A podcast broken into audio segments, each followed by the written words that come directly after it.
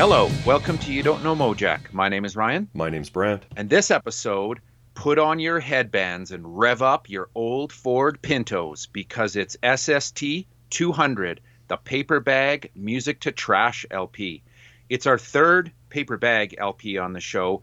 Always a really interesting listen and amazing players, amazing creativity, and there is no bag that these guys could not play out of. Mhm. And to help us along on the paper bag story, we've got a special guest, Brant. Yeah, we've got Greg Segal back on the show. Part of the Two Timers Club, hey? Yep. Excellent. We had Greg on the show on episode 170, the A Land Without Fences LP.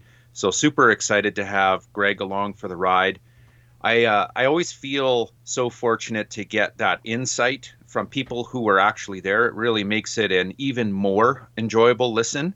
But as you mentioned in the interview, this is this is a really really good paper bag record. It is it is kind of like the pinnacle of paper bags. So really interested to get into that. Yeah. But before we do that, it's our 200th episode, and you gave us homework last week. Yep. Uh, so the homework was I don't know what we're calling it. I said five records that blew you away from episode 100 to 200, Uh huh. and the rules are no fire hose, no Descendents, no Sonic Youth, no Minutemen, no Bad Brains, no Black Flag, no Huskers, no Pops, no Screaming Trees. Right. And I said, oh, that's going to be easy.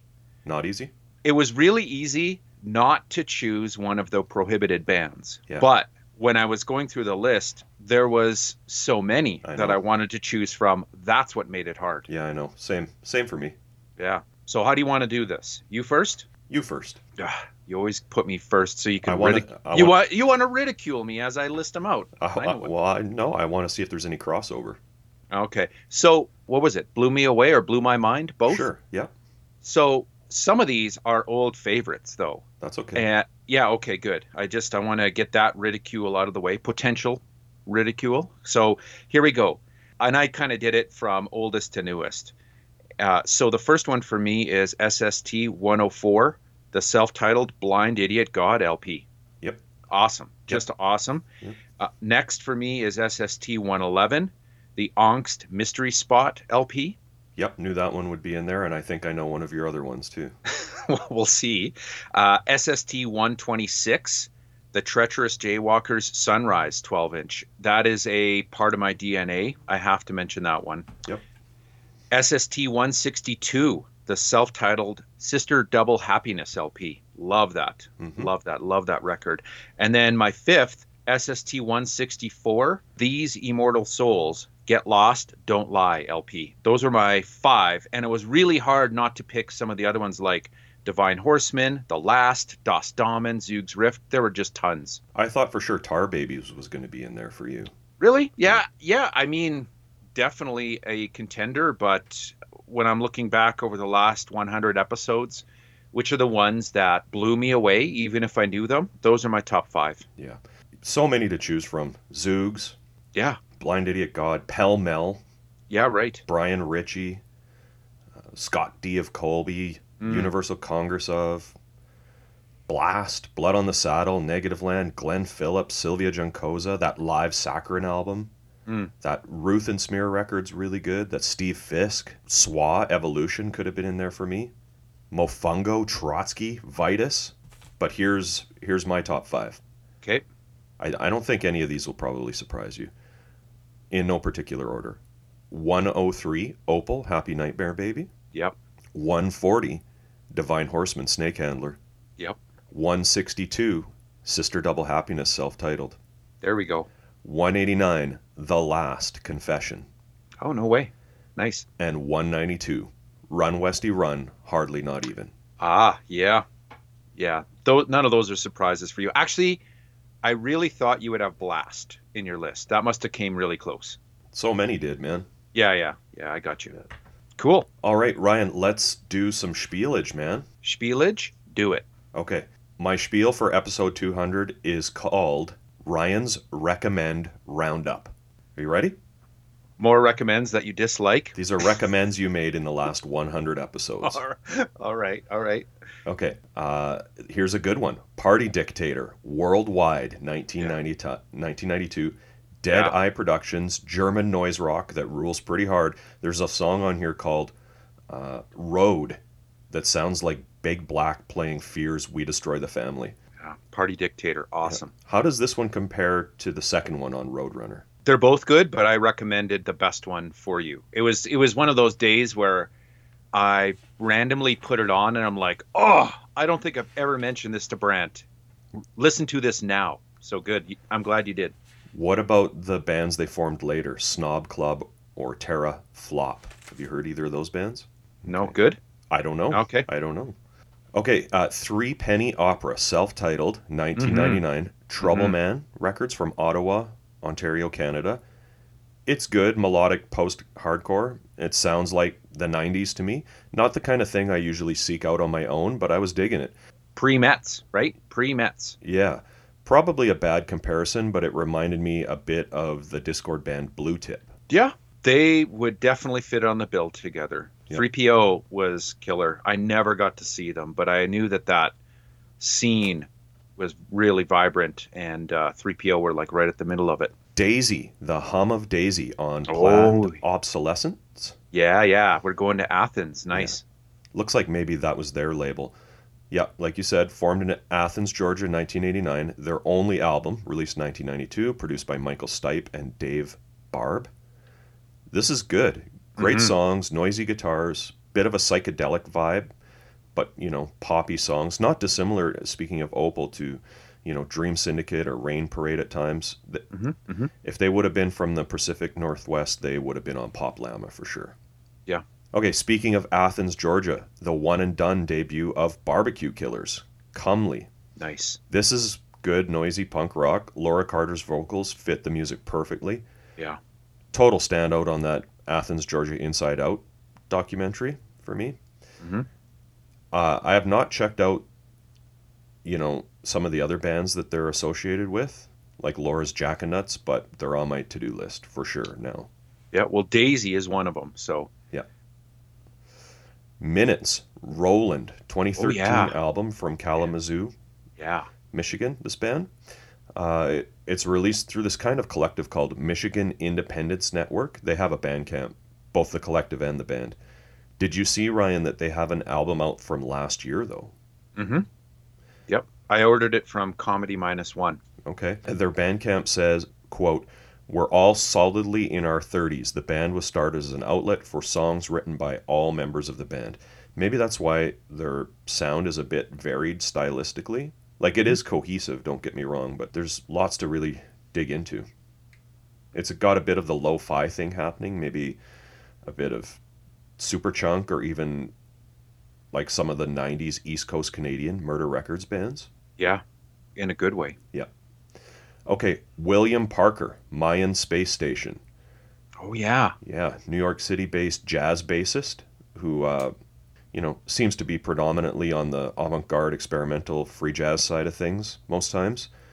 You know, Charles Gayle, Matthew Shipp, Peter Brötzmann, those are some of the musicians that he's played with. Tons more. Uh, this one is just a ripping trio. Gerald Cleaver on drums, Ava Mendoza just playing her ass off on guitar. I've Mhm. mentioned her before, I think, in relation to uh, her cool band Unnatural Ways, who have a great album on Tzadik. Part of why I recommended it for you. Yep. Yeah. Yeah.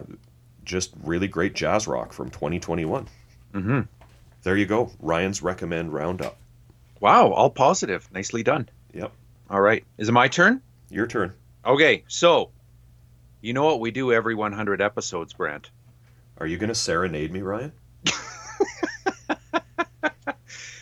We do our top five Brant quotes of the last 100 episodes.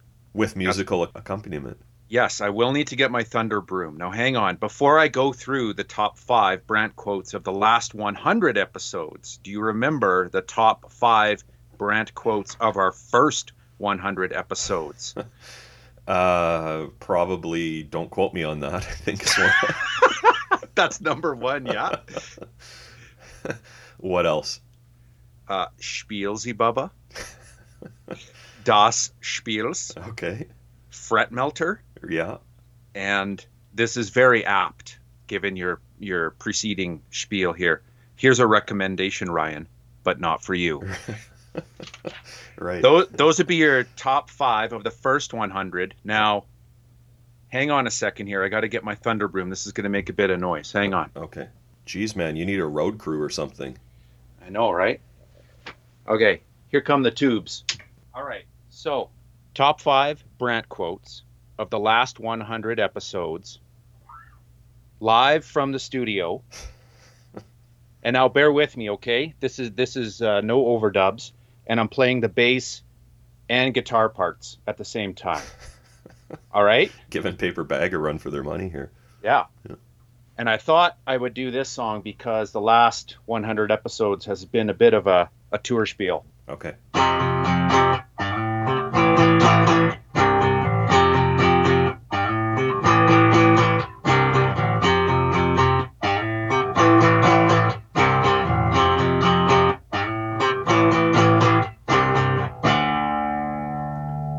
Treasure trove.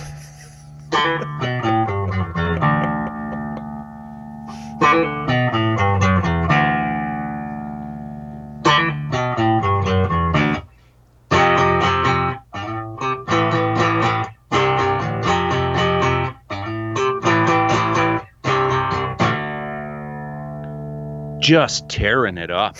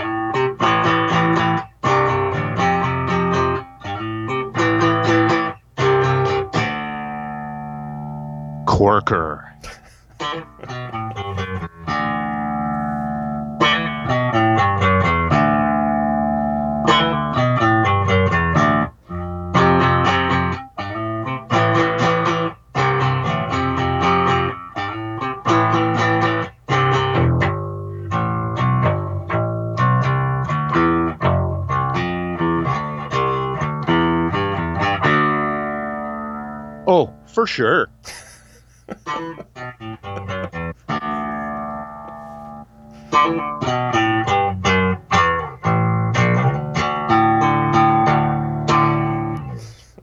There you go, man. Nice one, man. Yeah. When we when we both say for sure at the same time, Oh, for sure. that's like as good as it gets. It is. Yeah. So I had uh, some runner-ups. You want to know the runner-ups? Sure. Okay, quick. These are the runner-ups from uh, Brant's top quotes. Uh, the first one I had here was "Hanoi rocks." That's that's one of your uh, most famous quotes. The other one I had was "Phil Lesh." I think you say the words "Phil Lesh" about once every five point seven episodes. and then uh, your other quote, very similar to uh, "Don't quote me on that." Yeah. I might be wrong about that. Very similar. There you go, man. Looking forward to the next one, Hundo. Yeah. Thanks, man. All right, and it's probably time to start this off by having the fat lady sing. Don't have a crack attack, Ryan. History lesson, part one. All right, so we've got Greg on the show, which is just awesome. Again, I mean, and you guys go through this record in detail. It's a real, real treat. But as I mentioned, we've had uh, Paper Bag on before. We had them on for SST 76, the Ticket to Trauma LP. And they were also on the No Age Comp, SST 102, and then most recently, SST 170, A Land Without Fences with Greg Segal. And this is an awesome album by Paper Bag. I will say that they were kind of a mystery, kind of a new thing to me. Now on this release, um, it's really it's really making sense, and there's some amazing tracks on this record. Yeah, yeah. Glad I got to go through them with with Greg because, you know, it's one thing for you and I to talk about Run Westy Run songs, for example, right? Because they're you know they're pretty straightforward rock songs at the end of the day. These, like every song has a story behind it. It's like it's like Negative Land or something. Yeah, yeah, and you know, unless you're in on it, I mean, it's it's also cool because if you're not in on it, you can kind of make up your own story for what's mm-hmm. going on. You can guess what instrument it is, as you said in the interview, and as I did for the the last week listening to this record. But it's great to hear it from Greg as well to go, oh man, I was totally wrong there. That's good too, right? Yeah. Okay, I'll give you a little uh, recap here though, Ryan. Formed in 1983 by brothers Greg and Mark Segal. Mark's most often credited as M. Segal. Mm-hmm. Various lineup changes followed, but by 1985, you know, they solidified the lineup with the one we know uh, and began releasing cassettes. That's M. Segal on drums and percussion, Greg Segal on guitar, George Radai on bass, Kenny Ryman on keyboards and effects. Of course, they all played multiple instruments, but we'll expand on, on some of that in the interview and when you and I discuss the tracks. But those were their kind of primary instruments.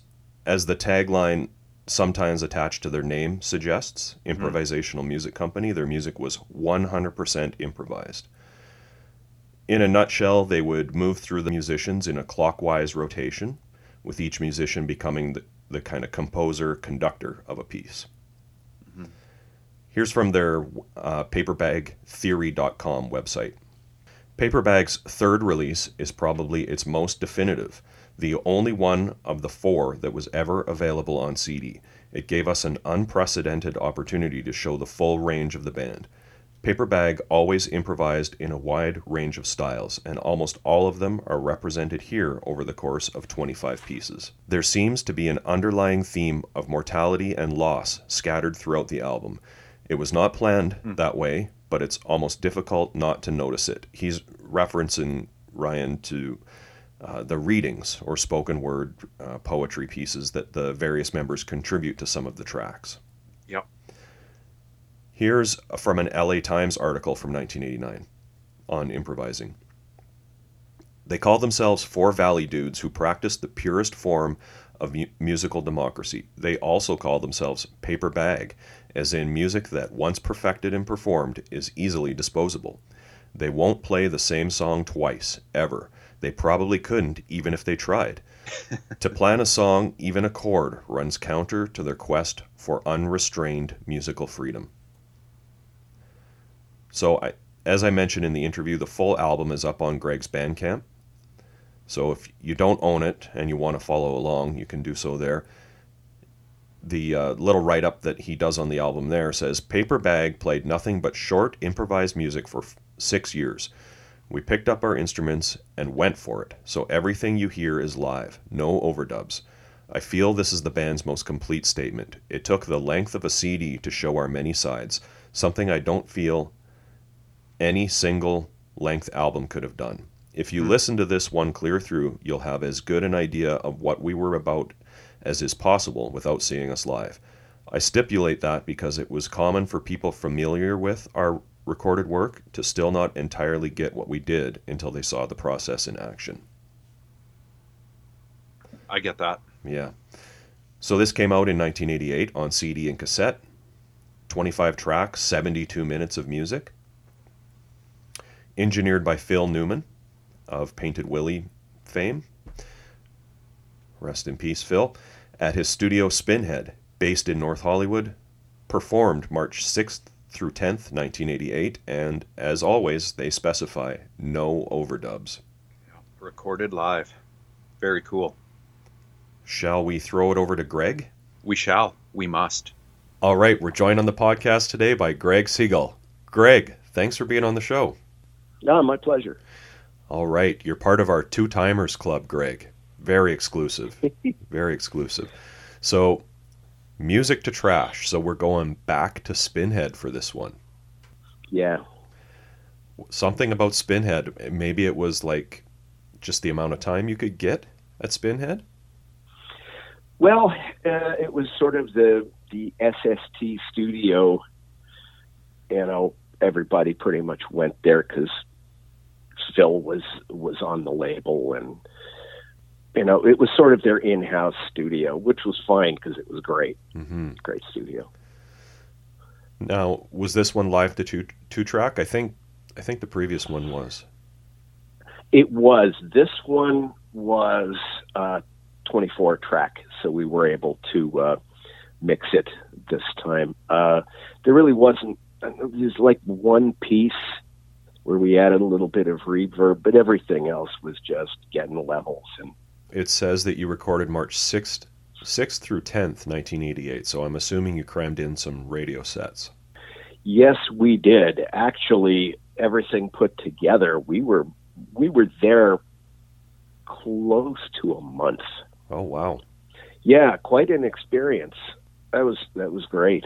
I don't actually even remember how many radio sets we got in, but I do know we were there a long time, and it was it was a bit grueling, but it was the kind that everybody liked because we'd be there. we'd get there in the afternoon and leave in the middle of the night, pretty much, and all had straight jobs, so you get up and you go to work. And, you know, we had the opportunity to uh, either sleep between work and, and the studio or eat usually. so uh, Wow. Are, now, are you tearing down gear every night? no, that was the beauty of it. We just left everything set up. Once we got it sound checked, it's just there. We come back, there it is. So we we had it pretty much blocked out. Nobody else was coming in. Weird to me. Like I've probably asked you this last time we talked. Given the amount of material SST was cranking out at this time and the amount of stuff you guys were creating, I'm surprised that either A, there's not more SST paper bag releases, or that you weren't self releasing more material on tapes or anything like that. Well, the tapes might have been a good idea, but the radio sets were good publicity, and so the majority of stuff that got recorded um, was still going out in one form or another. And there's an awful lot of stuff that was good that didn't make it to the CD. And as far as more stuff from SST, as you probably better than most would know, uh, they sure were releasing a lot of stuff, so they could only give us so many, so many releases. In fact, we were kind of surprised that they handed us the opportunity to do the CD so closely after uh, A Land Without Fences, but that was because they wanted to have a band to experiment with making a CD because they hadn't done that before. So Hmm. uh, they picked us. Yeah. They they weren't putting out CDs prior to this.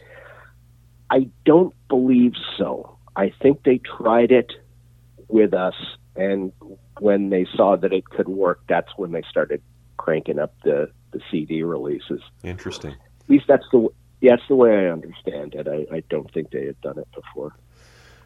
you reference a few things like uh, I think it's on your Bandcamp. You say if you listen to this one clear through, you'll have a good, as good an idea of what we were about as is possible without seeing us live. And you, you've also referred to it as the band's most complete statement. I think probably the length of it factors into that, maybe. Yeah, absolutely. Because, you know, you could get a pretty good idea if you listen to the first two.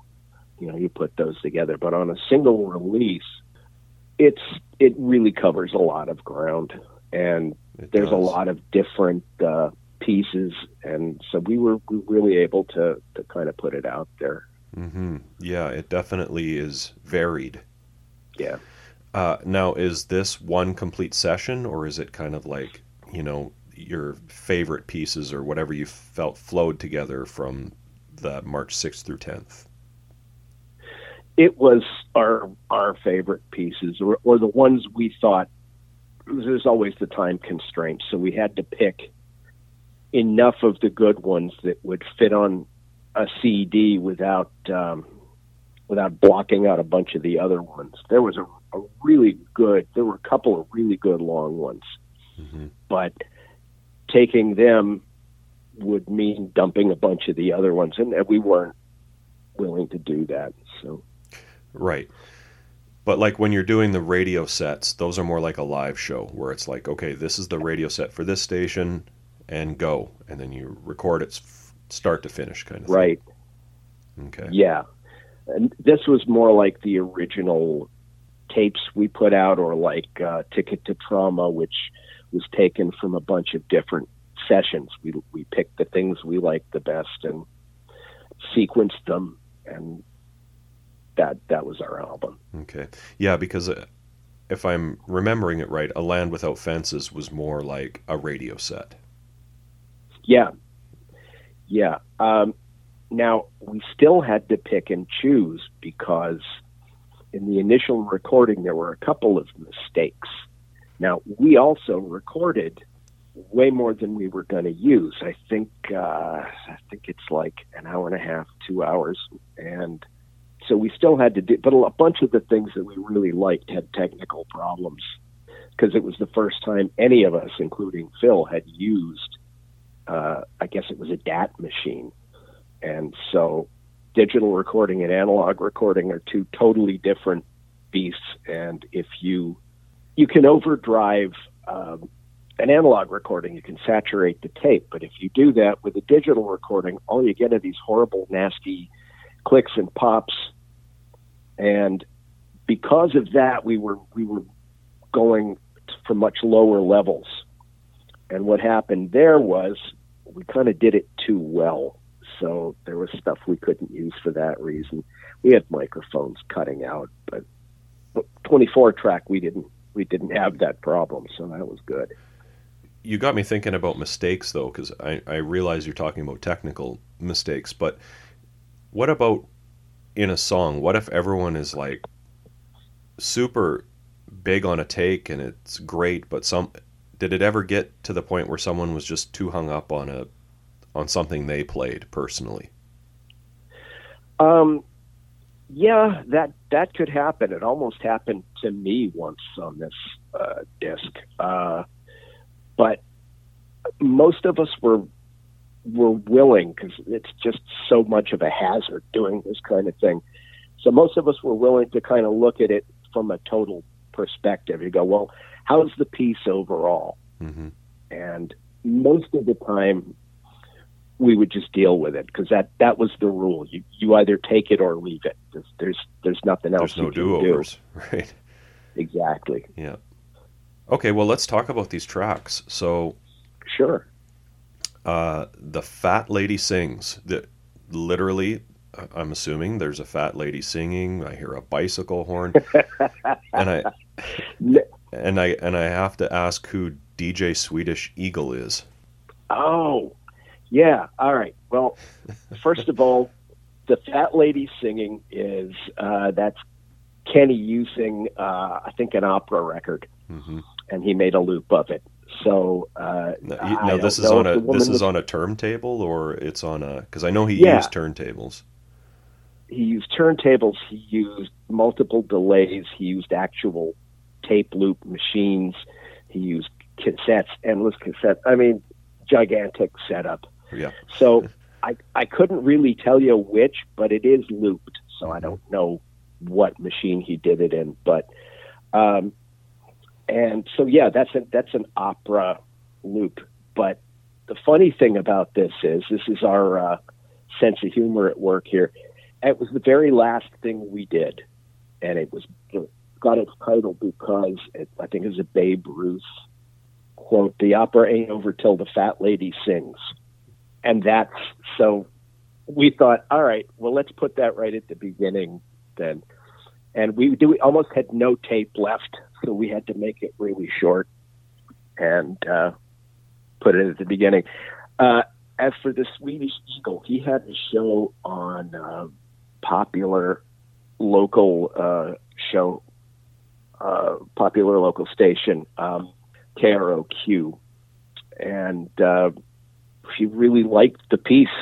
It was short enough, so he opened a show with it every every night. Yeah we've got Norman's dance party.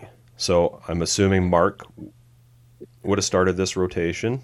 It starts with drums, so that's usually an indication to me, anyways. But I, I could have that wrong. That can change. I mean, if it's you know somebody's rotation and they nod to somebody else, then that changes things, and that actually happened a lot. Uh, with with everybody's rotations. But um, yeah, it's likely that uh, that it was Mark's. I don't have any specific memory of of whose it was. Mm-hmm. About thirty seconds into this one, there's kind of a shift. Speaking of mistakes, it almost sounds like a mistake, and I think it's George. It's either intentional or it's a mistake. I can't tell which, but it kind of shifts the the accent that he's that he's playing on the beat. Do you know what I mean? I do, and we did that kind of thing all the time because hmm. we were we were aware of it, and we always had fun with it. We used to rehearse mixed meters, so that one guy would be in seven, somebody else would come in in five, somebody would do the offbeat.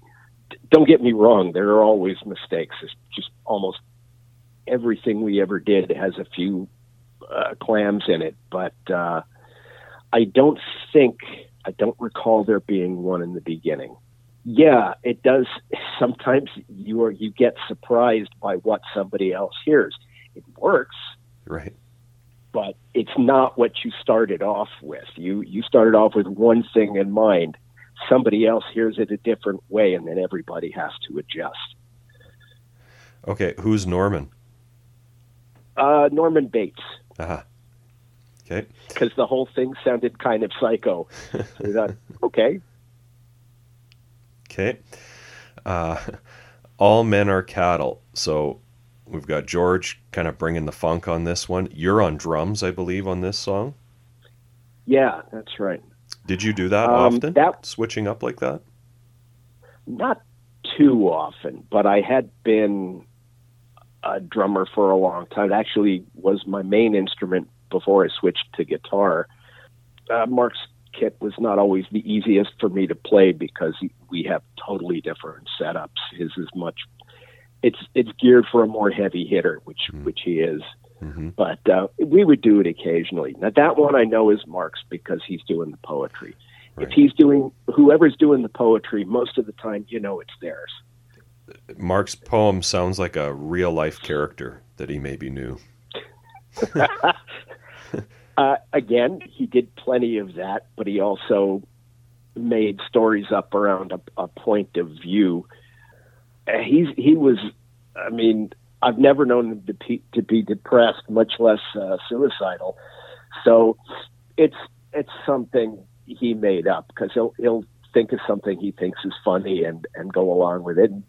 You know, most of us had the same sense of humor. So, but one thing the album has, and I, I didn't think of it at all when we were recording it, but afterwards I noticed that there's this big fat streak of mortality running through the whole album, including that, including putting the fat lady sings up front. It's just that everybody in the band was kind of like going through some some heavy changes when it was except except George, but the other three of us were kind of in an odd headspace, and I think it came through in the music without meaning to but all men are cattle definitely. You know i want my death rattle to be in my own by my own hand and all of that stuff so. Yeah. Okay um, the last factory sounds like you know the paper bag factory. Now i want to know if this is an oscillator or, or a vacuumette and if it is or even if it isn't what especially i want to know what a vacuumette is um, when we get to Splatman Do, you'll know exactly what a vacuumette is. I'll tell you about it. I don't. Th- I think that's the only one on the album with the vacuumette. So if I recall correctly, uh, Last Factory is an oscillator because I know Kenny had one, mm-hmm. and he he definitely used it. Uh, what I like about that piece, especially coming after the other ones, and, and here's where we get into the the mix of styles on the album is it immediately shows you a different facet of the band, this kind of abstract background or, however you you would choose to look at it is definitely abstract in comparison to the other stuff mm-hmm. and sort of painting pictures with it. And that's that's what most of that stuff was aimed towards. And there's a few of them on the album but uh, yeah as always, the names came after. So, what is an oscillator for people who don't know? originally uh, used for uh, testing electronic equipment, and it makes a uh, it's a sine wave basically, and you can change the pitch of it with a uh, a big knob, and uh, there they were the building blocks, the original building blocks of synthesizers. Originally, synthesizers were a, a series of oscillators, uh, but if you watch old science fiction movies, um, the oscillator gets used a lot. Mm-hmm. Um, it's not like a theremin; it's a lot less precise than that, but um, they're they're a great sound. I have a couple myself, but um, you know, Kenny Kenny got one. He, he said he just had to have one because he fit the band, and I agree. Okay.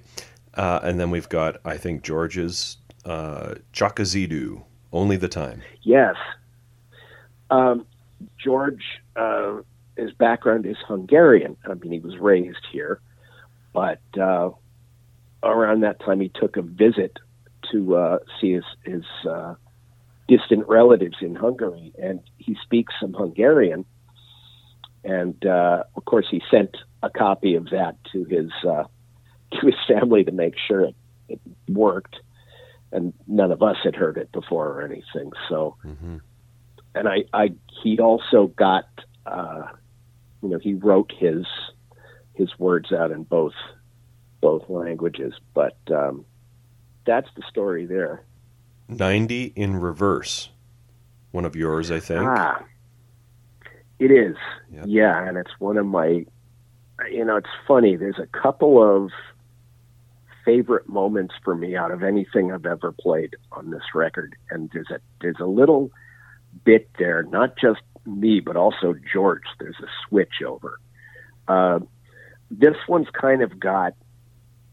Uh, it goes slow, and then there's this Yardbirds having a rave up sort of fast section in the middle. Yeah.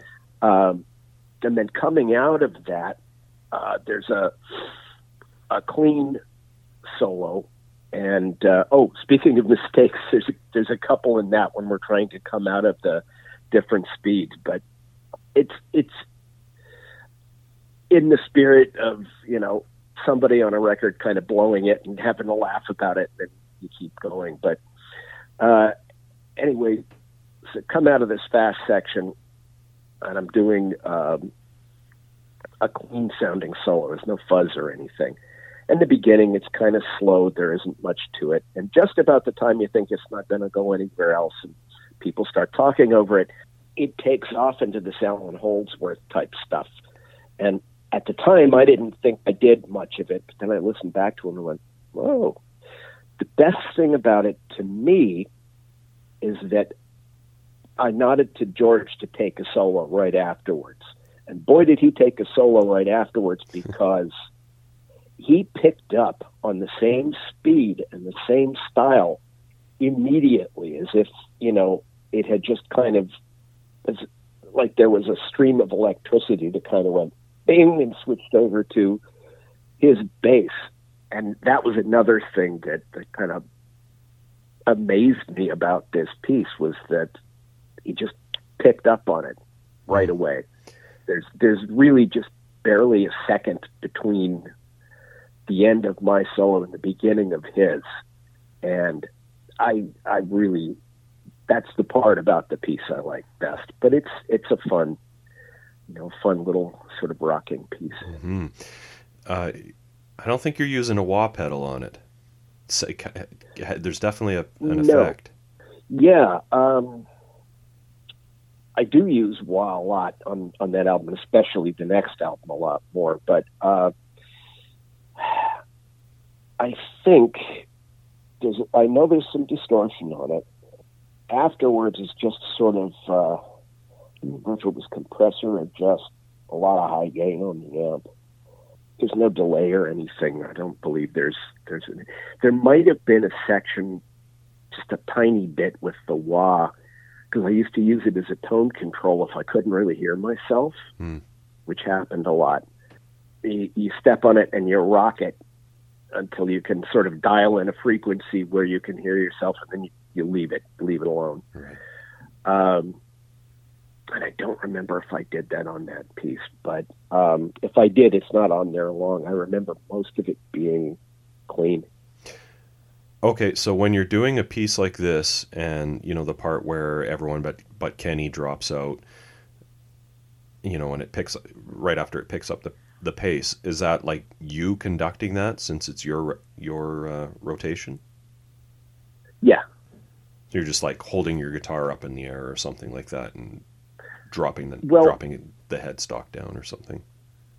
we had worked out a couple of um, signals, Mark and I, before uh, the other guys came in, and Kenny, you know, joined in on that and thought of thought of something. But when George came in, he he came in, I don't know, second or third rehearsal with this giant list of possible hand motions, and uh, too many for us to use or memorize. A lot of them make no sense in terms of you know, you got drumsticks or in your hand, or but boy, were a lot of them useful. And one of the ones he came up with was uh, pointing a pinky at somebody, which meant solo. Yeah. And uh, you know, you could sort of crouch down a little bit for a dynamic shift, or kind of rear back for a, another dynamic shift to go higher. You know, to um, you sort of shake your head to do something crazy, kind of like you're you know, losing it. And um, so there were there were sort of signals that way. Um, sometimes things happen without them too. Uh, Mhm. Sort of develop a sense at that point. George and I could, after a while, we learned where the other person's harmonic sense was going. After a certain point, you could sort of hear what they're going to do next. And if you've ever seen birds and sort of like make these huge turns in mid-flight. I'm not trying to get metaphysical on you, but that's it's basically how things would work. I would know what sort of uh, change he was going to make because I'd heard him make it a million times before, and he would know me the same way.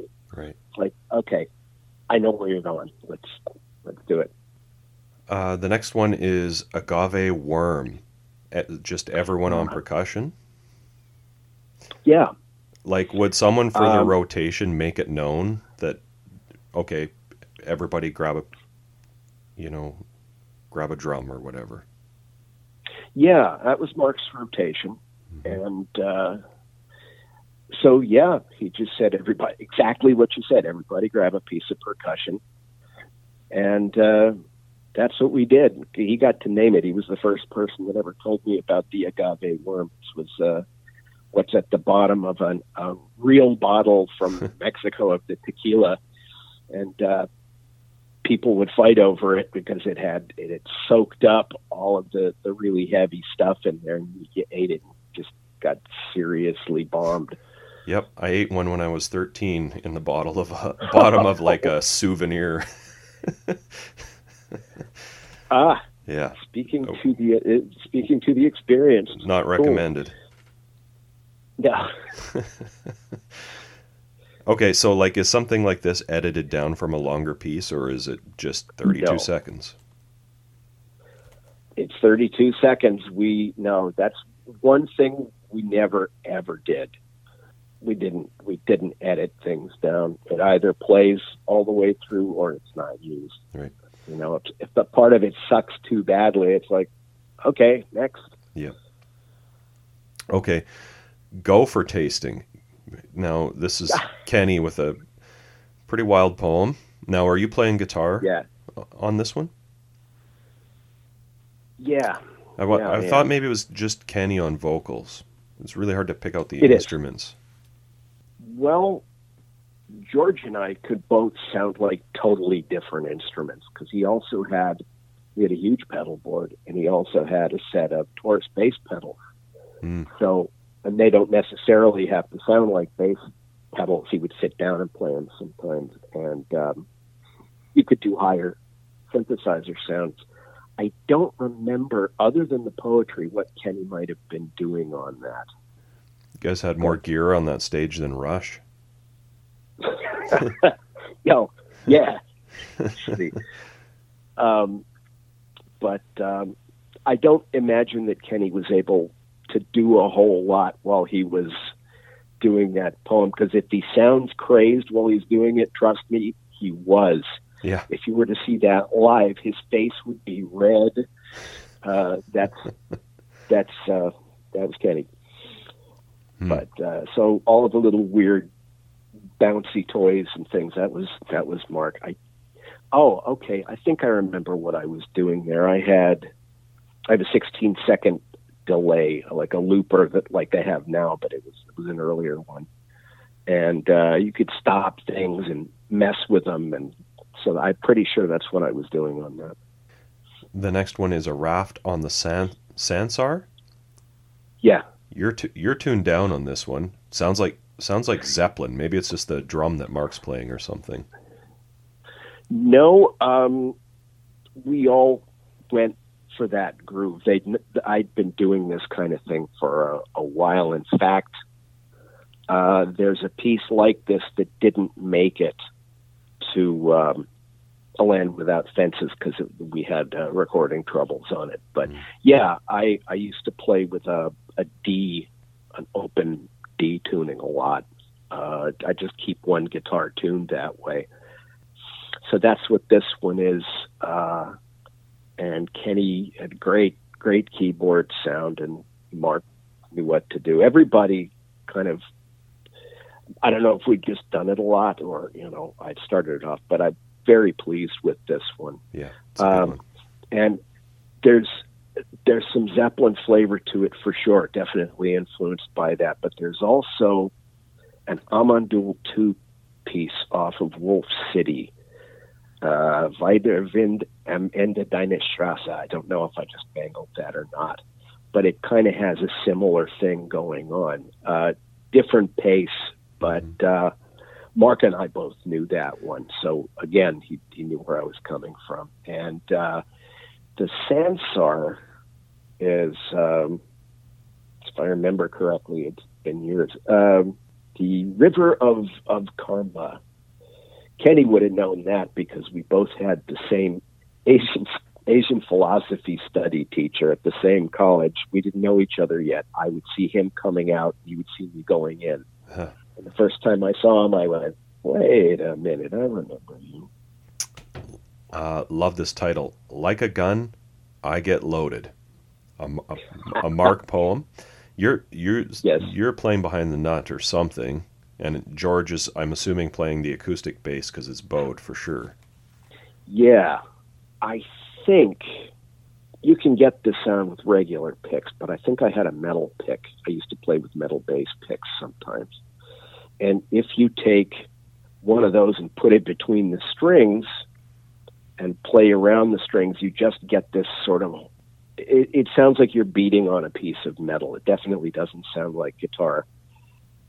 Uh, but yeah, it's another another uh, impassioned. Uh, cra- you know, Mark piece with a similar thing to uh, All Men Are Cattle, sort of a, a darker rant, you know. hmm This acoustic bass that George, it's credited on the LP acoustic bass. Are we talking a big full double bass? Yeah, you betcha. And he would bring Uh, that out when you played live too. No, No. no. There's when we got into the studio, we would frequently bring things we wouldn't generally take out live. Gotcha. part of it being they were either too big because we would when we were able to set up for an extended period of time there was room we could just leave it all there we didn't have to worry about it but um, you know some things too were just kind of delicate you didn't want to haul them around and he didn't have a case for it or anything so Right, right. Drunk, fat, and dancing. Now, is this the is this Kenny on elec- electronic drums? No. What happened, this is the only one we put any processing on. Hmm. Uh, we did, uh, we put reverb on it and we did uh, a noise gate to give you that sort of electronic, sort of 80s Sounds like a sounds like a Linn drum or something. Yeah. Yeah. Yeah, it was the only time we did that, and we put that on afterwards. We did the piece, and we were looking at each other and kind of like, well, it kind of works. What what do we do? Are we going to keep it or not? And the title comes from uh, one gig we played. I don't remember where it was, but there was a guy who was at a, a really good sized gut. And uh, he was dressed in really like skin tight black clothing everywhere.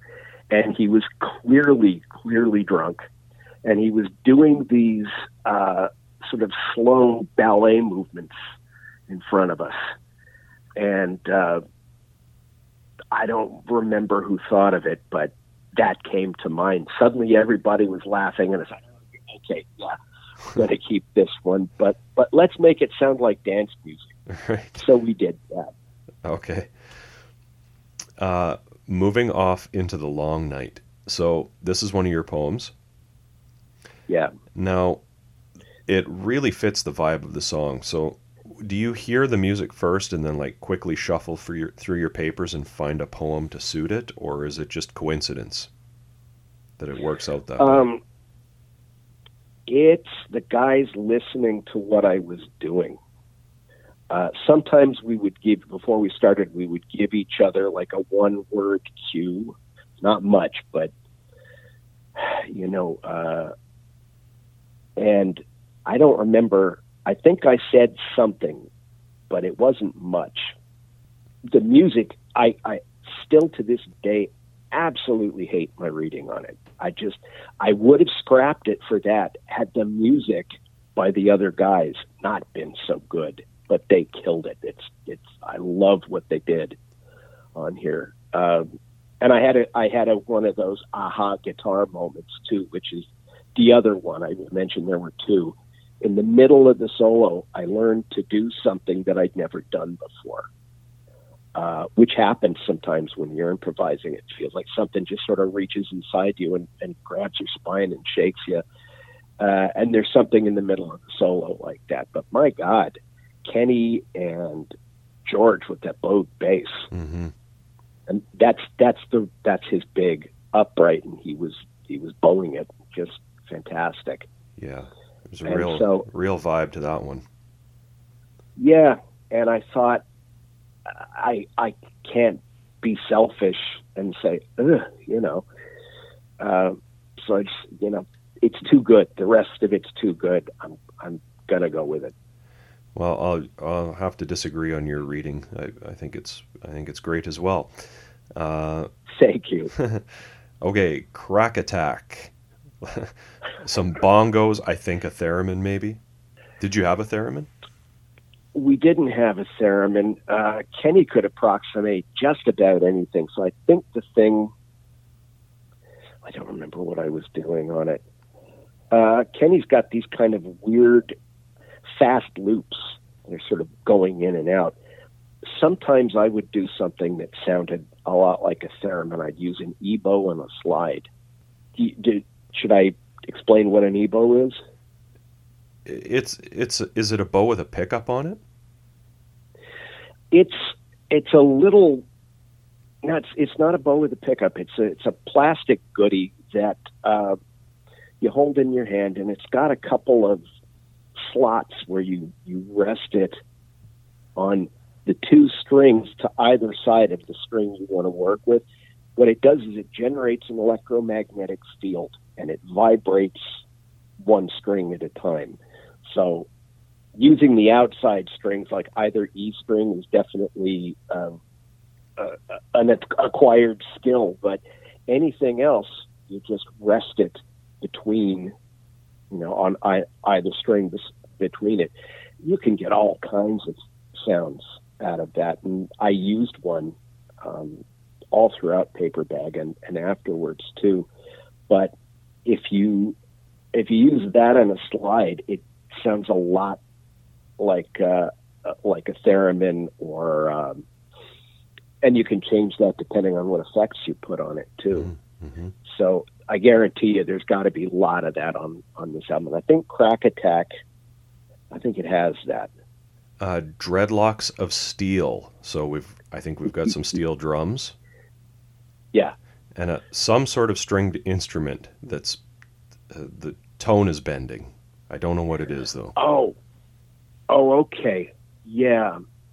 I found so yeah. Mark is playing uh, steel drum. I think he had two at this time, different sizes, and I think Kenny's playing the other one.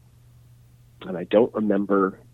I think George was doing something not particularly metallic, but I had a um, a twelve string, an acoustic twelve string, and you couldn't fret it at all. It was the neck was bowed, and it, there was just no way to play it like a regular guitar. So I bought one of those big, heavy steels like you use on a on a pedal steel, mm-hmm. and uh, just sort of put it on my lap.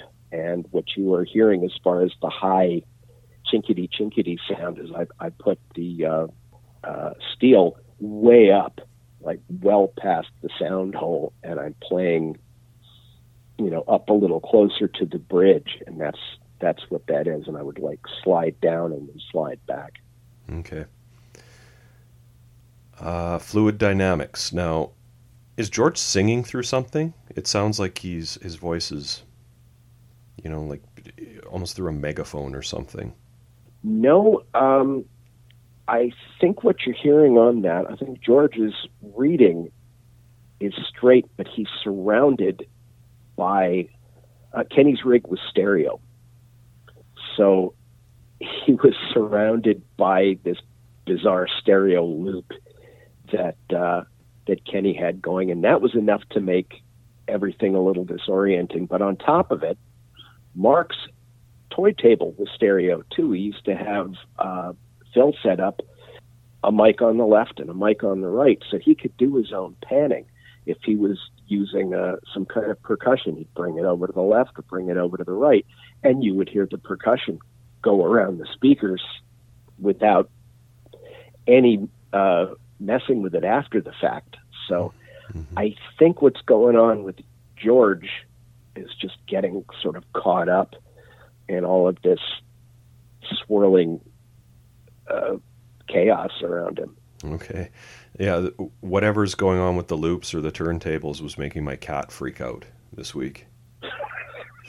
oh yeah, that's again. It's sort of, oh sure, because Kenny found a lot of animal sounds mm-hmm. for that. Yep. There's like a coyote and a few other things. Yeah. Yeah. Okay, I hate being broke. So who's who's that shouting? That's Mark shouting, and this one has a, quite a story. Uh, you know the picture on the front cover? Yeah. Uh, with the that's Mark, and this was a particular highlight of uh, of the recording. We got Mark wanted to smash a bunch of glass for the recording.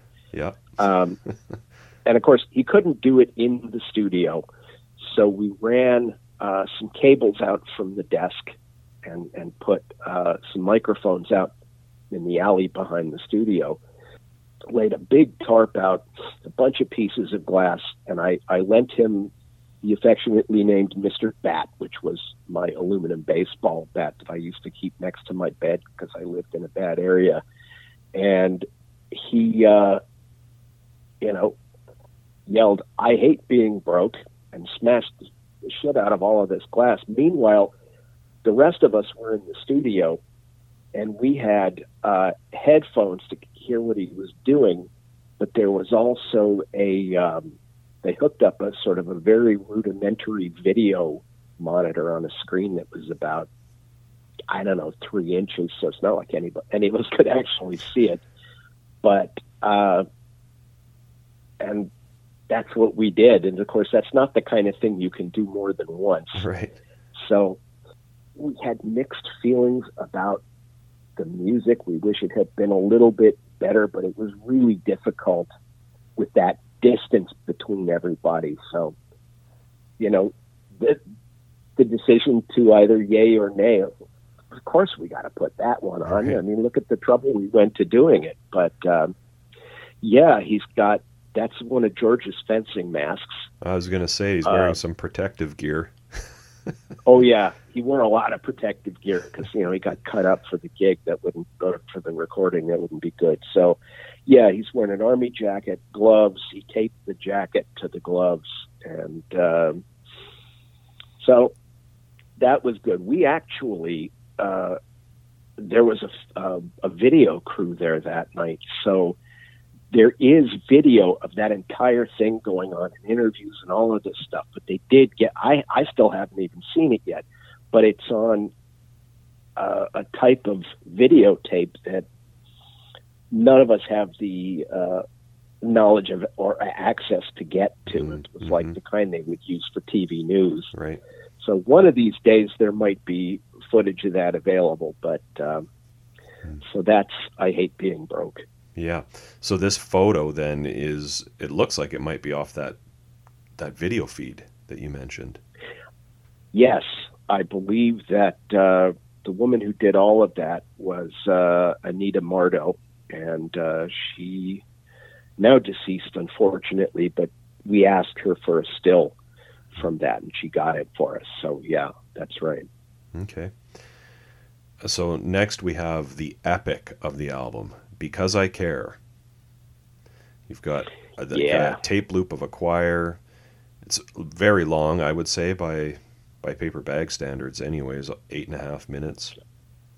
Yeah, yeah. Uh, we were experimenting with uh, different different long forms and, and how to do it. And I think we each took turns directing one, conducting one, and this one was was Mark's, and it was I think it was the shortest of the four, Oh, and th- nobody had anything but good things to say about it. There's nobody like winced at any point, or and we really wanted to include one of those, and this one was just great. yeah, so it's good. Yeah. But you know, it's funny because none of us, even after doing it, had any idea what this was about. But it seemed very dark and scary. And uh, uh, one day I asked Mark about it, and he said, "Oh, not having sex." oh, okay. So that's nicer. Okay, I like that. yeah, no kidding. Memory Chip Jungle, uh, Mark on Ray Gun, I think. Mm-hmm. Yeah, and then it drops out at some point until it's just ray gun and then it just goes into this stone groove Yeah, and that was again that was just following following Mark. He starts off with the the ray guns, and I think yeah, you can hear him doing the stereo thing in there between the two mics. And I think at one point he accidentally hits one of the mics. It's like, all right, it's fine, don't worry about it. Mhm. Um, and then he starts into this great hand drum groove, and you know after that it was easy. It's like, okay, there we go. Uh, the next one i was pretty proud of myself i think i figured out the title is it oral roberts Yeah. the two, the two Yeah. spirits become one Yeah, it is. Uh, all of us would always be on the lookout for odd things to feed Kenny because you never knew what he was going to do with. Uh, he had strange records and strange tapes and everything, and uh, there was Goodwill up uh, near where I worked at the time, and one day I saw this big set of Oral Roberts tapes. Oh yeah, this is for, this is for Kenny, and he surprised us with this loop and he said to everybody just sort of you know respond to it chant along so we Right. did right uh, the next song is new uh, a mark poem I, I think about super it seems to be about superficiality or, or something like that uh, at the end of this song Yeah. what- there's what sounds like a, a balloon or something. Someone squeaking a balloon. Um it's it's a the story is is actually it is about superficiality but it's also about some sociopathic woman who is willing to do absolutely anything to look beautiful. And she does all kinds of horrible things to get there which of course we all found very funny and the thing at the end was um, Mark had a crow call, and he he used that and then signaled the end. And if you you can just hear it at the end of it, there's a dead space, and then you can hear everybody cracking up. Because it's fun. Okay. Uh, decisions, decisions. So I, this I think is George George's rotation because it's very bass heavy, pretty straight ahead Yeah. rockered for you to just shred on top of, which I love. Yeah, thank you. Yeah, that's that's uh, about it actually. Uh, yeah, sometimes we went in that direction, and that one that one worked. Sometimes you just have to rock. Yes, I uh, definitely. Uh, speaking of rock and just another day, like is almost a traditional Oh. song with backup vocals. It just it doesn't seem typical at all for for Paper Bag. No, it isn't. Uh, one of the things we had talked about and actually practiced when we rehearsed was the idea, uh, this was Kenny's idea, of doing something that sounded like a regular song, you know. And I said, well, I guess you mean like an instrumental, right? Because obviously we're not going to have vocals. And Kenny said, well, sure, sure, I'll have vocals. I said, who's doing them? Oh, I will. Okay, let's give it a shot and uh, he did. He that was like way in the background when we went to the studio. I wasn't expecting that one to come up, but um, it did. I we had a lot of fun with that. hmm Yeah, it's it's cool. It's an interesting departure for sure. Not what not what I was expecting, especially that deep into No. the album. Yeah, and of course, same same thing applies with the lyrics. Uh, we had no idea what Kenny was going to come up with, but. Uh, hmm just, I think the one thing he said to us before we started was, "Pop."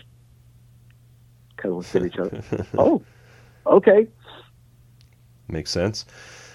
So you mentioned, you know, the the atmospheric stuff that you would do as well. This one, Yeah. forecast sounds like a soundtrack to a film or something. Yeah, yeah. That's definitely along the same lines. You got it. It's um, it's the kind of moody, uh, atmospheric stuff. That's exactly right. Yeah, I think we. I I really loved the way the the band gels as a unit with that kind of stuff. It sort of creates this nice atmosphere where everybody's just creating it all at once. Mm-hmm. Okay, and then we have, I think, the tribute to Splat Winger. Yes. Here is the vacuumette. Yeah, That and it's, strange. Yeah. is it the thing that I thought was a saxophone? Yes. Um, what it is is uh, Kenny took the mouthpiece off a clarinet and the bell off a clarinet, and in a clarinet in the middle, he hooked it up to a flexible piece of uh, hose, and he would change pitch by pulling the hose out further or compressing it because it was the kind that would like you know compress in on itself and that's how he's changing pitch Hmm. so that, that's the vacuumette and he's sort of got this you know john coltrane on crack sound going on Okay, uh, love the last song. Perfect way to end the album, I think. I wish you love. A really nice poem, I think, for Mark. yeah. Yeah. Uh, i agree. Great great way to end the album. That was i don't remember what he told us. I think it was just something like sad. And um, yeah. When we first listened to it after it was all put together uh, we listened to it all the way through it was not just the band but it was a, a few other people close to the band everybody sort of had moist eyes because it was fresh to us and it, it was real i mean that was about stuff that was actually happening to him at the time so there was you know Yeah, it's, actually there was something behind it. it's good, and uh, it's cool that you all do. You know, do I call it poetry? You all do poetry on this one. I Yeah. I can't remember if you all do something on a land without fence. I feel like it was predominantly Mark previous to this. Yeah, Mark and Kenny would try to, you know, have so many each per album. They tried to keep it uh, balanced. Uh, I almost never read. This was an exception. hmm And George started to, to do a little bit more, but primarily it was Mark and Kenny. Now, was anybody doing it as an extracurricular activity outside of the band, going to poetry readings and things like that? Um, I don't know if I was doing it at the time, but I did eventually do some of that because um, a friend of ours, uh, Michelle Klein Haas, had uh, used to run some poetry um, uh, readings, and as a matter of fact, she's the one that took the band photo on the inside of the album. hmm Okay. I Um, was going to ask. I thought maybe it was a Naomi photo. No, uh, she she took a bunch of great ones though. That was more towards the beginning. But uh, yeah, so she would do that, and of course Dave McIntyre, who's uh, I think he wrote the liner notes on the inside of the album, and um, was always with us. I mean, I don't think there was a gig he missed. And from the time he met us to the time the band broke up, Oh, like a, like as a fan. uh, and a friend. yeah. I mean, there was there was a point where he was even uh, living at what you could conceivably call the band house, uh, Mark's place, and, and various members of the band would come and go through there. So, uh, uh, and if he wasn't living there, he was practically living there. So he was tight with everybody, and uh, he's he's a poet, he's primarily a poet. So, yeah, We've we've talked a lot on our show about New Alliance Records around this time actually or a little bit later really started uh, focusing on poetry and spoken word albums and I, I just had this vision of like Paper Bag doing Kiss style solo poetry albums on New Alliance each of you. that would have been great. Uh, to, unfortunately, it didn't happen, but uh, we were doing a lot of gigs with Dos, Mm, and mhm. we almost we we really never knew about it. We'd go on, and suddenly there'd be a 15 minute uh, Dos show before we went on, and that was great because we all liked the band, and it was always good to see Mike Watt. You know, he was a he was a fan, and of course we were a fan of his. But so he knew about it, but um, I don't I don't think you know we were never asked. Uh, I'm sure we would have. Yeah. What happened after this came out? I don't I don't think Paper Bag really toured much. We didn't. No. Uh, everybody had straight jobs. Mark, at this point, became a single parent taking care of a young kid. So, unless there was, you know, a, a good amount of money, enough for him to be able to do that, he wasn't going to be able to tour. There were a couple of times we we had some possibilities open up for us, and it, it didn't work out. Kenny was resistant because he was working a, a really good union job with a, a bunch of benefits. So he was kind of not difficult, not not easily persuaded to do it. George and I were like, "Fuck it, let's sleep on couches around Europe. Right. I don't care." um, at one point, and it might have been somewhere between here and the next album. We did have a manager at this point, who was a friend of the band, and he went to Bill Bruford and said, you know, he gave us, we gave him some tapes, and Bill Bruford said, well, you can get over to uh, Europe, you can open up for Earthworks. Oh wow.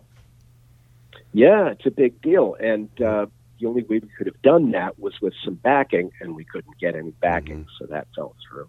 hmm Uh, do you think the CD format uh, helped, or did it hold you back? I'm just considering the era, you know, and whether you know access to CD players would have. Do you know what I mean? Or did like did this I did this do. get did this get a lot Yeah. of good reviews? Was it reviewed? Ah, you know what? You, you had asked me earlier before the interview if I had uh, memorabilia reviews or anything like that. Uh, I don't recall too many reviews. If there are any, I don't have them. Promotion for the band started to slip off around this point, but I certainly don't think it, it really hurt the band. It was it was a huge plus for us, I think. And right about this time, CDs really started to take over the market. And so it, I think it was a good move on everybody's part. SST were very prescient to, to try and get things started that way. Um, now, of course, none of us had CD players. I had to go buy one so I could listen to my own record. But uh, uh, it was, I would say, a matter of six months to a year or something at most before they they became really a main a main thing in in the market. Mm-hmm. So we might have been a little bit ahead of the curve, but not not too bad.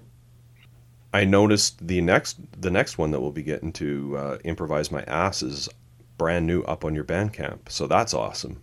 Yeah, yeah. I had to remaster it from from vinyl, so that was uh, mm-hmm. that was interesting. But that one, actually, I don't have.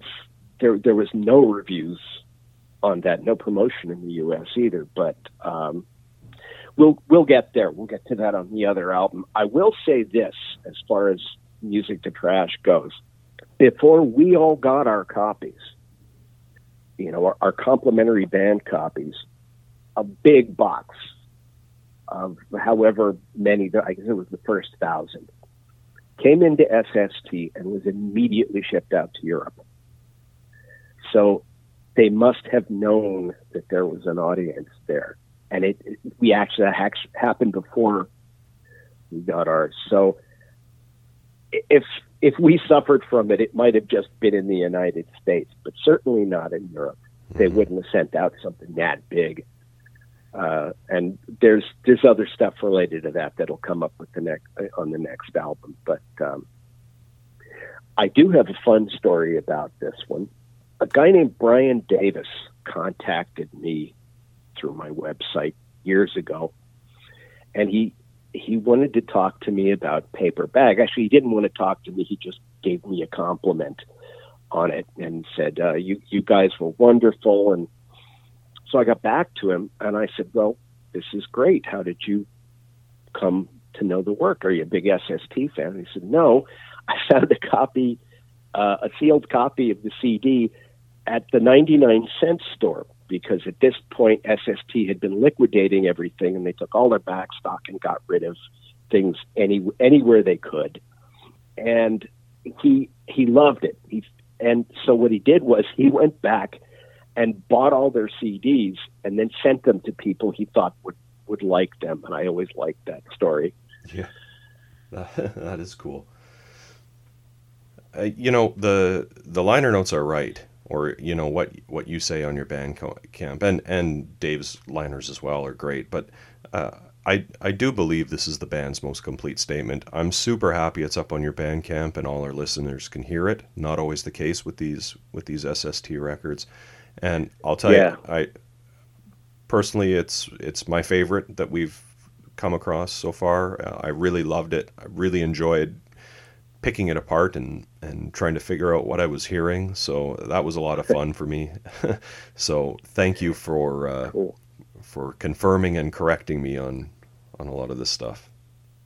Oh, you're so welcome. Thank you very much. I love talking about this stuff. And you wouldn't. It would be difficult to to pick apart, especially when you have homemade instruments like the vacuumette. Mm-hmm. But uh, yeah, yeah, thank you very much. I'm glad I'm glad you enjoyed it.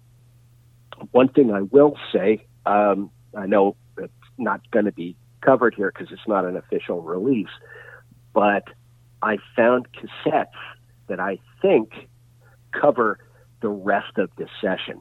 Oh.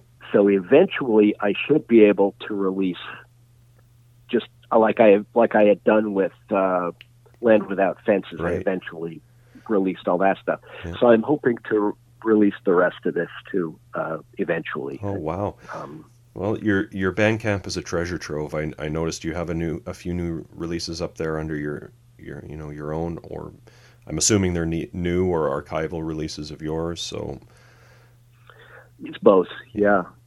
Um, and you had uh, earlier asked about people doing extracurricular activities. Um, I was the only one actually doing that because I I started a band called Cold Sky because I had uh, composed material. We weren't gigging much, but uh, that was going on at the same time as this stuff. So, just just historically speaking, that was happening, but mm-hmm. I didn't interfere. Right on. Well, Greg, thanks so much for taking the time to talk to me today. Really appreciate it. Oh, thank you. Yeah, my pleasure, Brant. Thank you. All right. So cool to hear from Greg. It, it is just a, it is the pinnacle of paper bag for me. This record. It was a great, great listen this week, and I did. You know, I'm not a vinyl snob. I am totally cool with CDs. There are things though that I like about vinyl uh, obviously exclusive releases, exclusive tracks, and I do like the occasion of listening to vinyl. But we've had a few records on the show where there was a CD version, yeah. and the CD version kind of like wrecks it because it includes those additional digital seconds between tracks and stuff like Land Speed Record or whatever. Yeah. This record, I mean, it's too bad it's not available on vinyl, but it was intended and perfectly fits on a CD. It's it is a perfect start to finish CD listen, I would say, right? Yeah, yeah. Well, and we don't want you having any mishaps with the vinyl. So. yeah, as long as they don't mislabel the CD, I should be okay. Yeah. Uh, yeah, on the subject of CDs, not sure about the notion that Greg mentions that you know they were testing the format out on CD with Paper Bag. Yeah, they must have had some out by now. Oh well, they've been you know almost all of the previous 100 releases that we've talked about, going as far back as 87. You know with SWA's Evolution or the Post Mersh comps, Descendents, two things at once. Uh, lots of CDs. I sure. almost wonder though if Greg is is meaning to say you know intentionally structuring the LP to take the fullest advantage of the format. That might be what he means. And CD being like the primary format. You know what I mean? Like not available on vinyl. Yeah. Only CD and yeah, cassette, yeah. you know. Uh, he mentions radio sets. Uh, we talked about these a few weeks back on our 2021 SST roundup. All of the A Land Without Fences recordings are up on Bandcamp, like the whole radio sessions that they did uh, as real as life, the 787 radio sets. There's also a set from Splat Winger's Brain Cookie show on KXLU, also from 87 called Republican Money. There's Airwave Rituals, which is pre Ticket to Trauma radio sets from their 1986 Paper Bag World Radio Tour. And it sounds like there's more to come from from this radio set and music to trash too. So yeah. that's cool. Uh, and speaking of like this being their pinnacle, I will admit I have never heard the paper bag record music to trash. So before this week, or sorry, uh, improvise my ass is what I meant. Oh, I see. Okay. So that uh, who knows? Maybe that's the pinnacle. Maybe it is because it's live too, right? Yeah. So. I wonder what the video format is, where they, you know, when during these sessions that they can't find anyone to transfer it yet. It must be a really obscure video format, like one of those Kodak video discs from the late 80s or something like that. I don't know. Yeah, who knows? Uh, there's other cool stuff up on Greg's Bandcamp too. Uh, Kenny Ryman's solo album, Many Colored Buddhas, which Greg assembled after Kenny passed. Um, he mentions in the interview, and a recommend for sure is his Greg's band Cold Sky, live at Bebop Records from '89. They're a post paper bag band that Greg formed and fronted with George Radai on bass and Chaim Sosno on drums. That's worth checking out. Lots of good stuff there. Bunch of uh, solo albums from Greg too. Do you have a spaceman spiel, or are we done with that, Ryan? I have got, thankfully, a spaceman spiel in true SST form. I thought we maybe were done last week with the self-titled uh, Run Westy Run, but Paper Bag is on your. Um, and here's what it says in the SST catalog about the Paper Bag Music to Trash LP. Communicating with psychic powers developed enough to transmute space and time, Paper Bag constructs 25 pieces of impromptu genius. Their purely improvisational approach, their technical and inspirational wizardry perfected, they crafted on the spot music of a supreme majesty and sensitivity, recorded direct to digital. Should we go through the tracks, Ryan? Yeah, man. History lesson, part two. All right, Ryan, track one. The Fat Lady Sings. Just 20 seconds long, some bells, a bicycle horn, the looping opera singer. It's so short because they recorded it last, I think is what Greg says, and ran out of tape. Yeah. Used as the theme song for DJ Swedish Egil's show on KROQ.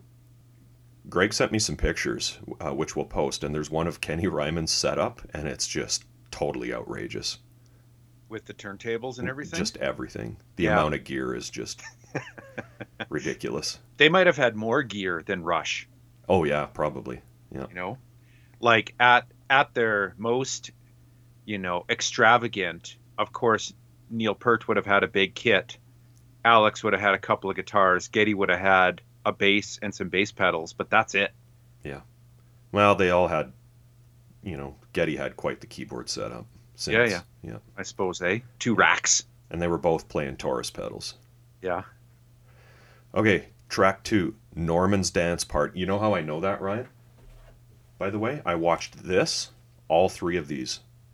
Replay times three. Yeah, Yeah. it's all. Is that is that the one that has like the drummer view? You can watch an entire concert just from drummer view. No, this is uh, three gigs from the 80s.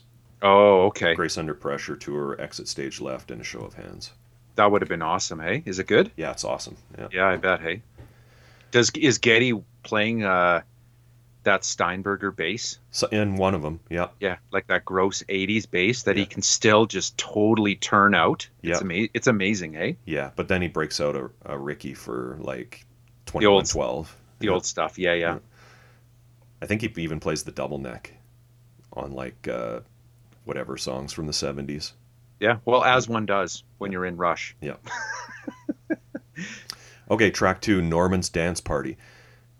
Did you hear that thing I mentioned where the meter shifts, or is that all in my head? Well, I think you were testing whether it was a, a mistake. Yeah. And and Greg was explaining that they were intentionally like w- you know playing different time signatures and they would come in and out of sync with each other is is what I understood he was saying, but I understand I understand what you're saying. Greg was saying that it was intentional. But I know what I heard exactly what you heard. Okay. It must have been so much fun when you got something really cool down in a take and you just knew it. Oh yeah. You would all locked eyes with each other and you're like, We did it, man. Yeah. You know, it would have been awesome. I know because you and I have been in the studio together, and you know, after you've practiced the exact same two minutes of notes for years, how hard it is to get a good take in the studio. Yeah. And how amazing that is. Imagine just making it up. Cool the, the way they make this one sound like a fade out, too. Mm-hmm. It's got a very twisted, warped organ sound on it too. That's cool. But the drum and bass repetitive pattern, I was digging it right off the bat. It's, you know, like it's a great album in that the Fat Lady Sings is short. It just kind of sets the stage. You're just starting to figure it out, and then boom, the bass and drums. Love it. Track three All Men Are Cattle. George Radai slapping and popping. Yeah. This is the one where Greg plays drums. I, I love, you know, the the reading on this one. I'm on the edge. I get fucked up on speed and bourbon. Cruise at 90 with my eyes closed. Flip off cops and run red lights. Yeah. uh, track four, The Last Factory. This is Kenny's oscillator. I like when they do these ones, like the abstract noise pieces. It sounded like like you know reverb tank splashes in a guitar amp to me a bit. hmm but obviously not that, and some cool UFO sounds. Yeah. Uh, I'm assuming Mark using, you know, different percussion throughout, and like you know, like you can hear him like cranking things, etc. It kind of brings a factory to mind. Ah, yeah, for me, anyways. Track five, Chakazidu, aka Only the Time. My dad's side is Hungarian, so you are you going to play this? Play this for him? Well, next he, time he visits. He never spoke Hungarian, but you oh, know, okay. I remember my grandparents doing it when when we were young. They're they're all gone, so but I would have loved to play it for them. They would have gotten Yeah. a kick out of it for sure. I like the tone on Greg's guitar and his noisy kind of riffing on this one. Not sure if it's a chorus or a flanger, but it sounds cool. It's got that kind of wash you hear on like Siouxsie and the Banshees records or whatever. Yeah. There's a lot of interesting guitar pedal effects on this record for sure. Yeah. Track six, 90 in reverse, a bit of a longer one, five minutes, 22 seconds. Definitely a wah pedal, Yes. I think.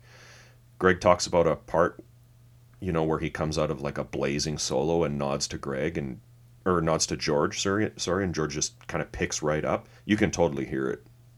Yeah, there's great, great bass playing on this track. The drums sound really nice and live as Yeah. well. Yeah. Loved it, and it uh, it speeds up with that false ending that I know you love. Yeah, Kenny has kind of a Ray Manzarek tone going on his keys. Yeah, I guess so. Yeah. Track seven, Agave Worm. So tell me about you eating an agave worm when you're 13. Well, I was I I might have exaggerated my age. It might have been 15 or something, but my friend Curtis had a you know, a little souvenir bottle that was wearing like a sombrero and shit. Like it hmm. was totally not for cons- to be consumed. Was it real tequila oh, inside Oh, yeah. though? Yeah. So you drank the tequila and then you ate the worm. I think we split the tequila and and I ate the worm on a dare. and you hallucinated when you ate the worm. Yeah. yeah, Uh, yeah. Pretty short piece, 29 seconds of percussion. Yeah, bongos, cowbell, claves make an appearance. Yep. Track eight, Go for Tasting. This is the one with the totally unhinged reading from Kenny Ryman that just has to be heard. Try it. Yeah. Pornographic. You know what? It was funny after listening to the interview. I'm like, I wonder if Brant, after he ate the agave worm, he wanted, he was tripping out and wanted to go go for tasting. Yeah, this is what you would sound like if you were like wandering around the desert desert on like a, Peyote. a mescaline binge or something. Uh, Greg told me later that this one cuts out at the end because they ran out of tape. You can Hmm. hear it. You can hear it cut short right after he, he shouts, "If you believe in gopher tasting." A raft on the Sanser. I I, th- I think he said he's using open tuning Mhm. with the tribal dr- drumming and the eastern sounding keys. You know, both the tone and the melody. You just need Robert Plant doing that moaning oh thing over top, or like singing about the Shire, and we'd have like a Zepp classic here. yeah, it sounds like Jimmy Page Yeah. on guitar and uh, the music. It's I, you know, I wish I wish we would have asked whether it was a 12 string guitar because it sounds kind of 12 stringy. Hmm. But it's uh, it's definitely got some Zepp vibes in a really really good way. Yeah. Track 10, Like a Gun, I Get Loaded. a Mark reading, Cheat death, fuck off and die. I'm a slug in the chamber of everybody's nightmare, and today I might just blow. Mark's words and his delivery are just excellent, and the playing behind it is perfect for the lyrics. Sounds Yeah. like someone who's like legless drunk stumbling around making threats. Yeah. George's bowing the strings for sure gives it like a woozy vibe. I like this one a lot. hmm And speaking of drunk people flailing around, we've got Drunk, Fat, and Dancing. This is the one with the reverb and noise gate on the drums. I think everyone who's played in a band has at least once had an incredibly drunk person stagger around, around In front. In front. Hey everyone, look at me. Bonus points when the dance floor is empty. Yeah, exactly. come on, come on, guys, come Yeah. on. Yeah. Let's go to the front of the stage and rage. Oh, that brings back memories. Yeah. Okay. Track 12. Moving off into the long night. Another another longer piece at 6 minutes. Greg says he doesn't really love his reading, but I do on this one. Yeah, that's good. I probably wouldn't if it were me though, just because I know how that is from listening back to our episodes for editing and stuff. Uh, I like the reverb on the voice. I like how it kind of takes a minute before Mark starts in on the drum pattern. It works well with the reading and where Greg is, like in the reading when the drum comes in. Oh yeah, It sounds planned. and uh, the guitar line is super heavy too. Again, it kind of sounds like a 12 string, but it maybe is an octave pedal. I don't know. Yeah. I've spent my life in search of solutions, scanning the daylight with skeptical eyes. Mortality stands beside every failure and whispers a choice to embrace my demise. Yeah, that's what I put here too. Uh, at the end, it sounds like he kicks in with an octave pedal. Yeah, And then the, when the instruments ring out after the extended intro section, and he goes, Through the rain, the edge of the city calls. Through the rain, the road leads on to darkness. Love it. hmm Track 13, Crack Attack. This has a really great, like, chaotic flavor to it. The way George is going up and down the neck and the other musicians are kind of following him really creates a, a mood of scatterbrained tension. Maybe like a crackhead who ran out of crack. maybe. I kind of thought it was like Dick Dale sounding guitar here too. You know that the fast tremolo. The glissandos. Yeah, sounded very Dick Dale to me. Okay. Dreadlocks of Steel with the kind of whistle and the steel drum. That part gives it, you know, a bit of a world music feel, Mhm. but uh, that kind of carries the song. And then you just got this repeating bass line. I was trying to think, what is that uh, plucked? Is it an auto harp? Is that the sound, or is it what? What's the what's the Sonic Youth version of an auto harp again? Zither. Yeah, maybe it's a zither. No, he says what it is in the interview. I think he said it was a beat up old guitar that he. Oh, right, with the bow with, with the bowed neck. Yeah, Yeah, yeah, yeah, Okay, got it. Yeah. Track 15, Fluid Dynamics. This is George's reading. Uh, Greg sent me a follow up. He says, It now occurs to me that George's voice on Fluid Dynamics was made to sound like it was coming through a radio. I think that was done at George's request by Phil. Hmm. This is the one with the animal sounds in it. You can you can hear the vinyl crackling, so it's definitely on the turntable. Yeah. Mouse and cat samples. Yeah. He thrust his throbbing strange attractor into her wet, pulsing bifurc- bifurcation. I don't even know what that means. Bifurcation? Yes. What is that? I'm not saying anything right now. You don't know? Oh, I Or think I know. saying? I think I know, but I'm not saying it. Okay. uh, I hate being broke. Crazy story, like, and how it ties into the cover photo. I sure would love to see that footage that was shot of this session. Right? Yeah. It's uh it's an interesting track too. It kind of reminds me of the Tom Waits soundtrack to that movie A Night on Earth. Like this song could fit on that soundtrack. It Hmm. could be it has a Waits type of feel to me when it's, you know, Tom Waits instrumental. M. Segal on Struck Glass. Not sure if he, I love that. Not sure if he mentioned it in the interview, but I'm assuming it's Ken, Kenny beating out the rhythm on the kick drum because it doesn't sound like he's playing anything else. I don't hear Hmm. him on this track. Yeah. Track 17, Because I Care. This is the longest one, eight and a half minutes long. A Mark reading. Again, he just has a really dramatic and lyrical way of reading over top of the music that just works so well. After he's done the reading, the music kind of swells. It sounds like he quickly switches from bongos to his kit, like without missing a beat, pun, no pun intended. The volume comes up on the guitar and bass, and Kenny really just starts going for it with this weird modulated stuff he's doing drops down to a Greg solo, like just Greg, and then the band slowly starts to come back in and they just rock out for the last four minutes. Yeah. The samples Kenny's using just work really well too. Track 18, Memory Chip Jungle. Greg, George, and Kenny kind of playing off of each other, like trading off, with uh, Mark on ray guns. And then the second half is just this total bongo drum, funk organ, bass groove jam. Yeah. Yeah, I was I was getting my Fender Rhodes piano on. I Yeah, think yeah. that one. Track 19, Oral Spirits. This is the televangelist Oral Roberts. The two spirits become one. Yep. Track 20, New. This one falls into the kind of chaotic noise style songs. Mark's reading is about a woman obsessed with plastic surgery. The plastic surgeon took her money and earned it in a tiled room. Yeah, she basically is like killing people or abusing them to get their money so that she can get plastic surgery. Yeah.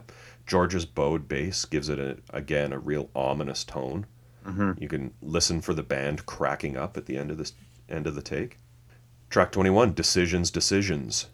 This is the one where George starts out with a distorted and heavy bass riff that's just inviting the rest of the band to rock out, which is what they do. Yeah, it's awesome. Track 22, Just Another Day. This is the the pop song. Kenny's lyrics are actually pretty dark though. You know, dead babies, alcoholics, drug addicts, rape, war. His vocal is really great though, like his his delivery. It's the closest to actual sung lyrics on the entire record, I would say. Yep. Love how they're improvising backup vocals, like right on the spot. Mhm. Love Mark's solo at the end of this, the, cl- the kind of clean solo that he does. The next one's another one of kind of the ambient pieces. Forecast, very foreboding.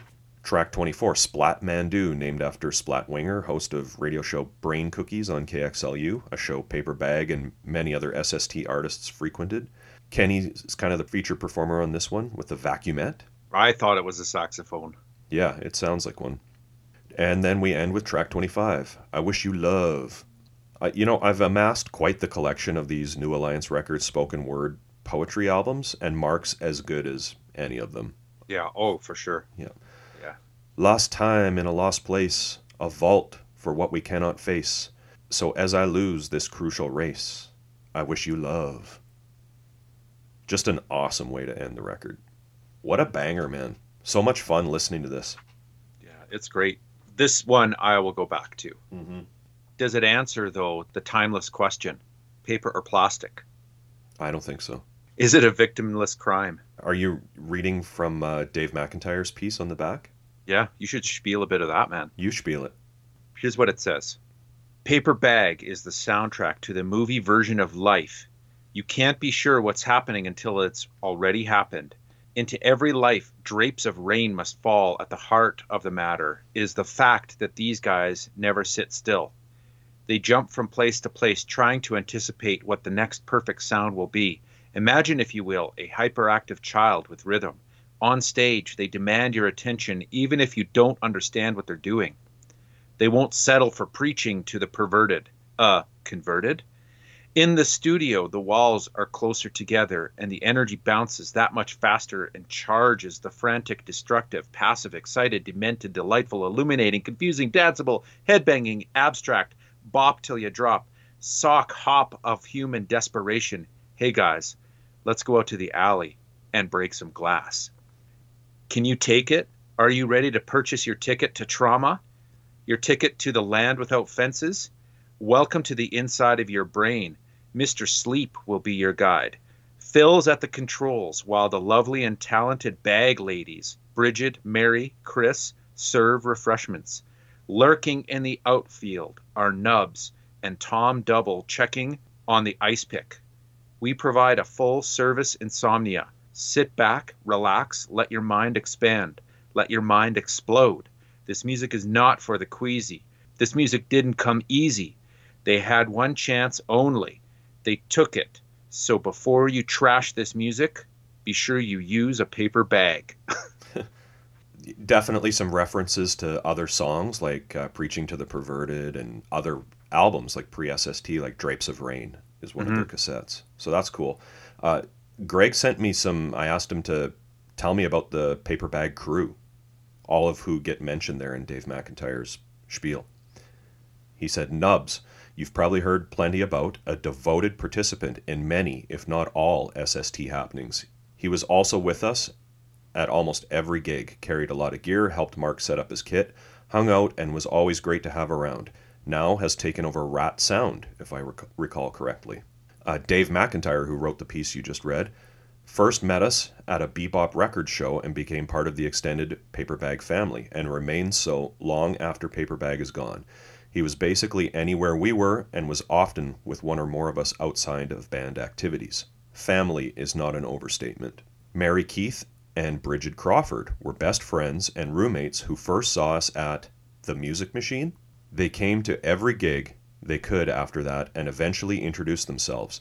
They were absorbed into the band's extended family to the point where Mary married George and Bridget married Mark. So, of course, they were everywhere we were.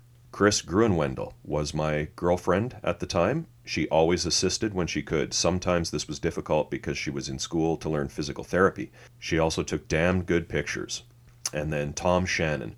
He was a spectacularly gifted musician and songwriter and also a really nice guy. We met him because he heard us playing live uh, at KXLU and called the station wanting to talk to us. He wanted to know more about what we did and how we did it. So not long after that, we all met up, and bang, Tom was with us most of the time too. He and Dave roomed with Mark at one point in two different residences. Tom's band was Death and Taxes. They had two albums out, a bit like a cross between Rush and Metallica, but Ooh. with a but with a sense of humor. Do you know them? No, but obviously I it, it seems like a band you would like. Oh, I'm I'm on it, man. Tom and Death and Taxes drummer Don Medina later played and toured with Sylvia Juncosa for a while. So I remember her mentioning Tom uh, during that inter- when we interviewed her. Also, he and Mark had a band with Enoch Hain from the Dickies called the Strange MFs. Tom died in 2002. Everyone who knew him misses him. I've definitely seen Death and Taxes on some like Bebop Records posters. Mm. The cover art we covered off pretty well in the interview. I never would have known that was a fencing mask. I thought that was like an astronaut or something. Yeah, it looks like an astronaut. That's what I thought too, for yeah. sure. I love how his gloves were taped to the arms of his army jacket, though. That's amazing. Dangerous work, man. You got to have full PPE on for something like that. Safety first, man. Safety first. When you're, especially when you're playing, what is it again? Uh, struck glass. Yeah, especially when you're playing struck glass with an aluminum baseball bat. We've got the uh, the poems or the readings printed yeah. off on the inside of the CD, and great photo of the band on the back. Mm-hmm. Looks like a Naomi, but it's not. And uh, a photo of Phil Newman too. Yeah, snuck in there. Yeah. Let's do the ballot result, Ryan. I can't wait to see what your what your picks are. Ballot result. All right. So for me, my faves were 90 in reverse, a raft on the Sansar, moving off into the long night, and decisions, decisions. Hmm. Mine were 90 in reverse, gopher tasting, like a gun, I get loaded, moving off into the long night, because I care, just another day, and I wish you love. the last one. Nice. Yeah. You well, pick, man. Well, I think I Wish You Love would be a nice way to end the ballot result, volume 10. Is this the last track? Last track. On, on side two? Yeah, right after Dark Star, the other one. Oh, yeah. This will work. Okay. Nice. Right on. Hey, Ryan, thanks to Greg. And th- sure. thanks again to all our guests that we've had in the last 100 episodes, all our listeners, contributors, everyone who sent us stuff like records or engaged with us online, sent us emails. Keep them coming. We love hearing from people. You know, we wish you love. and Ryan, thanks to you, bud. This is the highlight of my week every week. Same here, man. Yeah. I'm looking forward to the next 200. We're getting into some real uncharted territory. Yeah, we're slowly making our way to Mojack. Yeah, Mojack or bust, man. Mojack or bust. Can you imagine once we get there, we're going to be kind of like, okay, so what was that all about? Yeah.